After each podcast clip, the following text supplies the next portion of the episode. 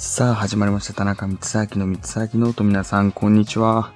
この番組は エフエム 達合をキー局にコミュニティ エフエムさん 局で放送しております。さらにパソコンやスマホのアプリでもこちらのラジオを聞くことができます。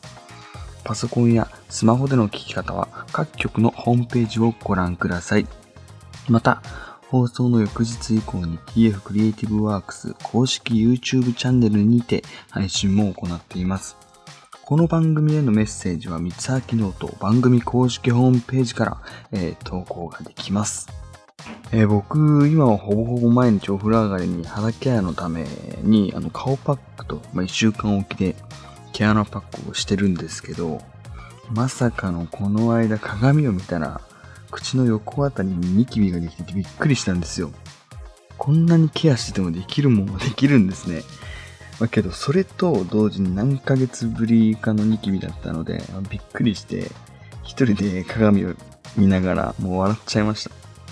た。はい。まあでもこれからも負けずに、えー、肌ケアを続けてさんさいくらいの、えー、肌を目指してですね、えー、奮闘していきたいと思います。それでは今日も早速やっていきましょう。どうぞ。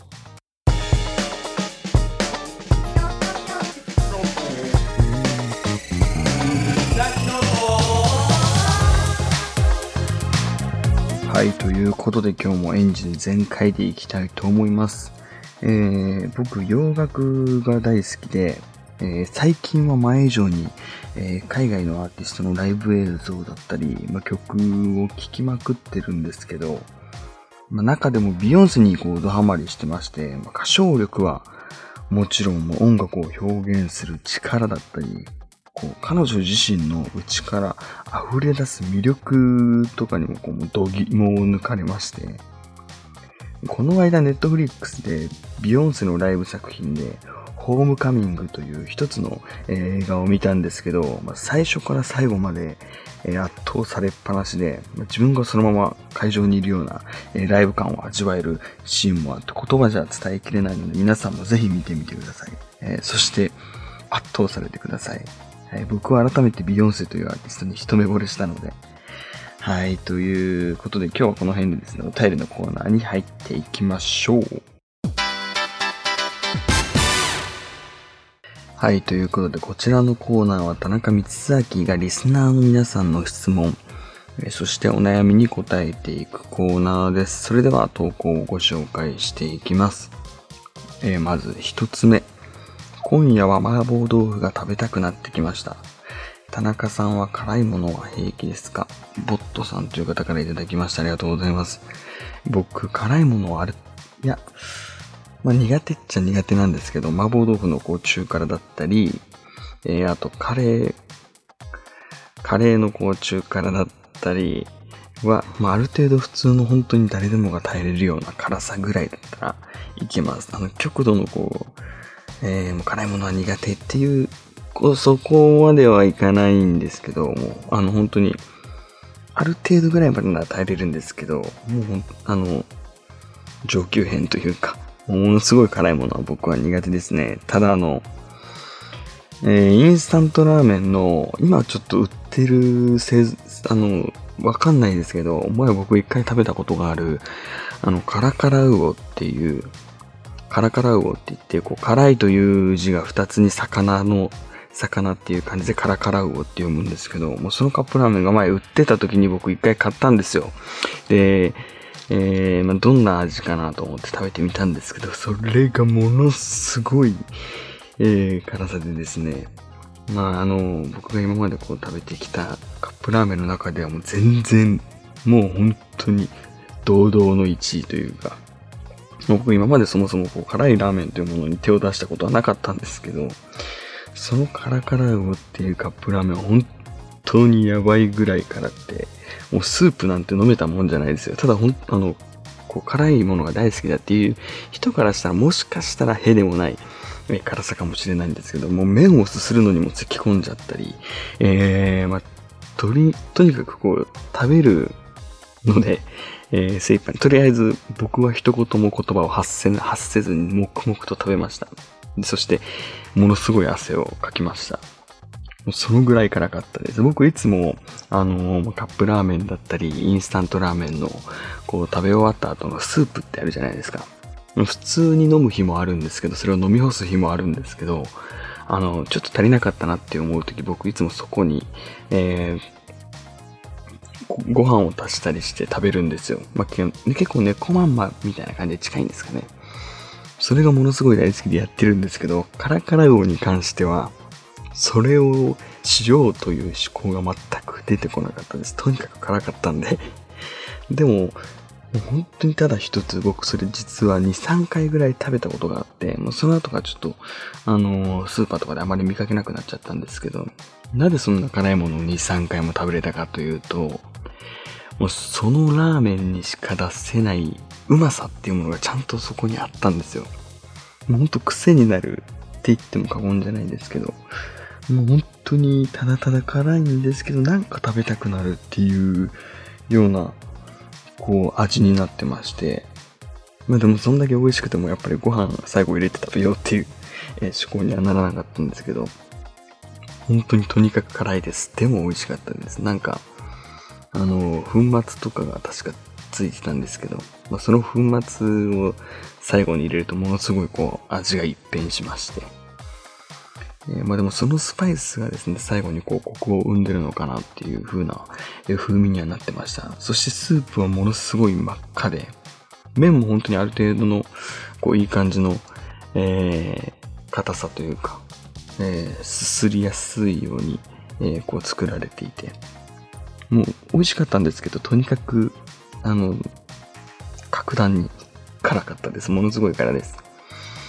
えー、もし皆さんもスーパーとかで見かけた場合は、あの、あ、これが、えー、三崎ノートで言ってたカラカラ号かと思って、えー、手に取っていただいたときはですね、えー、本当に、えー、横に、えー、牛乳か、えー、なんかヨーグルトかなんかを用意した上で、えー、気をつけて食べてください。本当にちょっとから辛めが、辛みがちょっと強いので。はい。えー、そして二つ目ですね。最近テレワークということで自宅で仕事をしています。さすがに煮詰まってしまうことがあるのですが、おすすめの気分転換方法はありますか？えー、アメさんという方からいただきました。ありがとうございます。この気持ちものすごい、えー、わかります。僕どっちかっていうとこう地道な作業だったり、同じ作業を繰り返すっていう、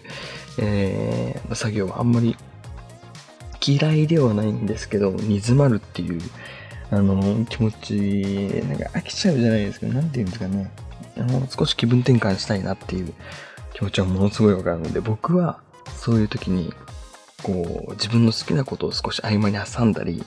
えー、例えば料理だったりそうなんですが、あと鼻歌歌ったりとか、えー、そして音楽聴いたりとか、っていうのをやるんですけど、あとはやっぱり、あの、時間を決めて、ここを、例えばにじかんその作業をするとしたら、えー、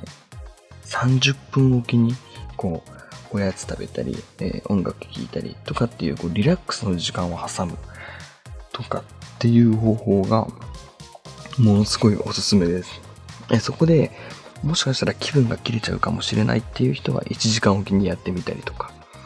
えー、そういうのをおすすめします。やっぱりそれを挟むことによってものすごいこう逆にそれで破壊このその仕事の効率がはかどったりとかっていうパターンも、えー、あると思うので、僕はちなみにそのパターンだったので、ね、僕はだいたいいちじかんおきぐらいにこうおやつ食べたり、ちょっと、えー、リラックスしたり、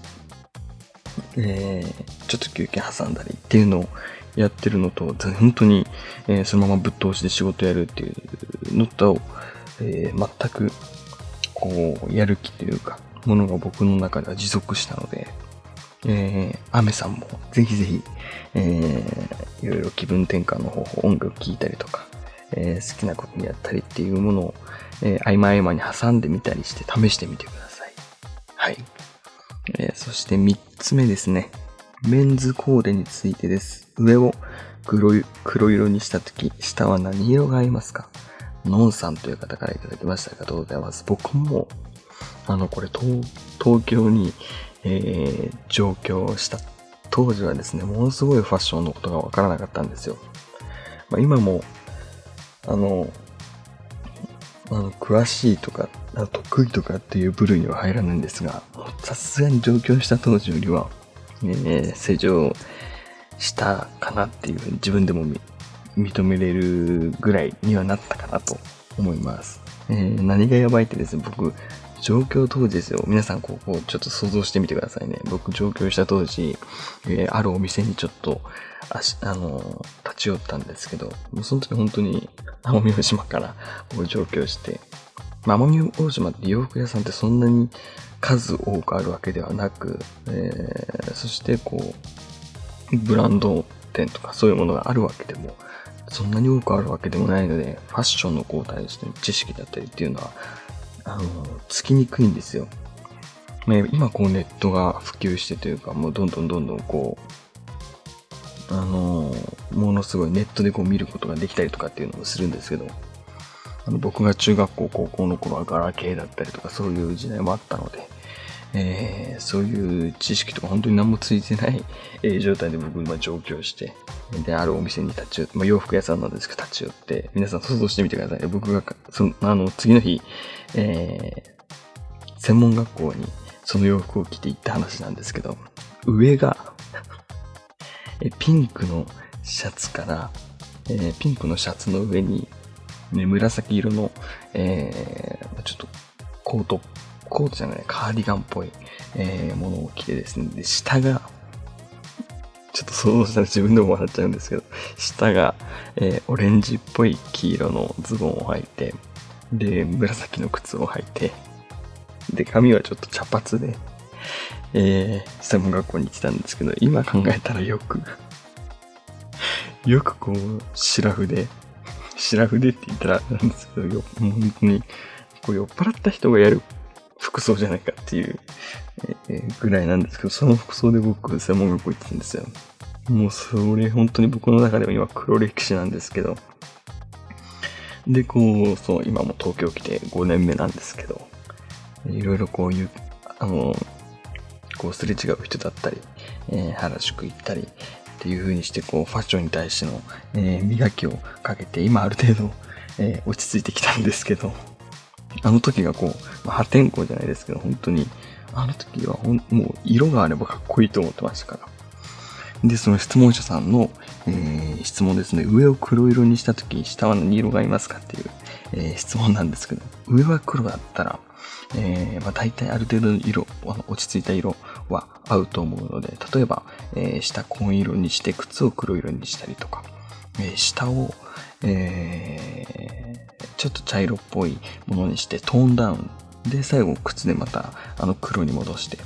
上と下って色が合うと意外と真ん中の色が落ち着いた、えー、下の色のことなんですけど、落ち着いた色であれば、うん、多分似合うと思うの で,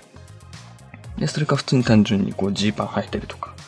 えー、するのも全然、えー、かっこいいかなと思います。はい、まあ、こんな感じでですね、三つ履きノートでは番組へのお便りを募集しています。投稿方法は三つ履きノート公式ホームページから投稿できますので、皆さん公式ホームページをぜひチェックしてみてください。以上、お便りのコーナーでした。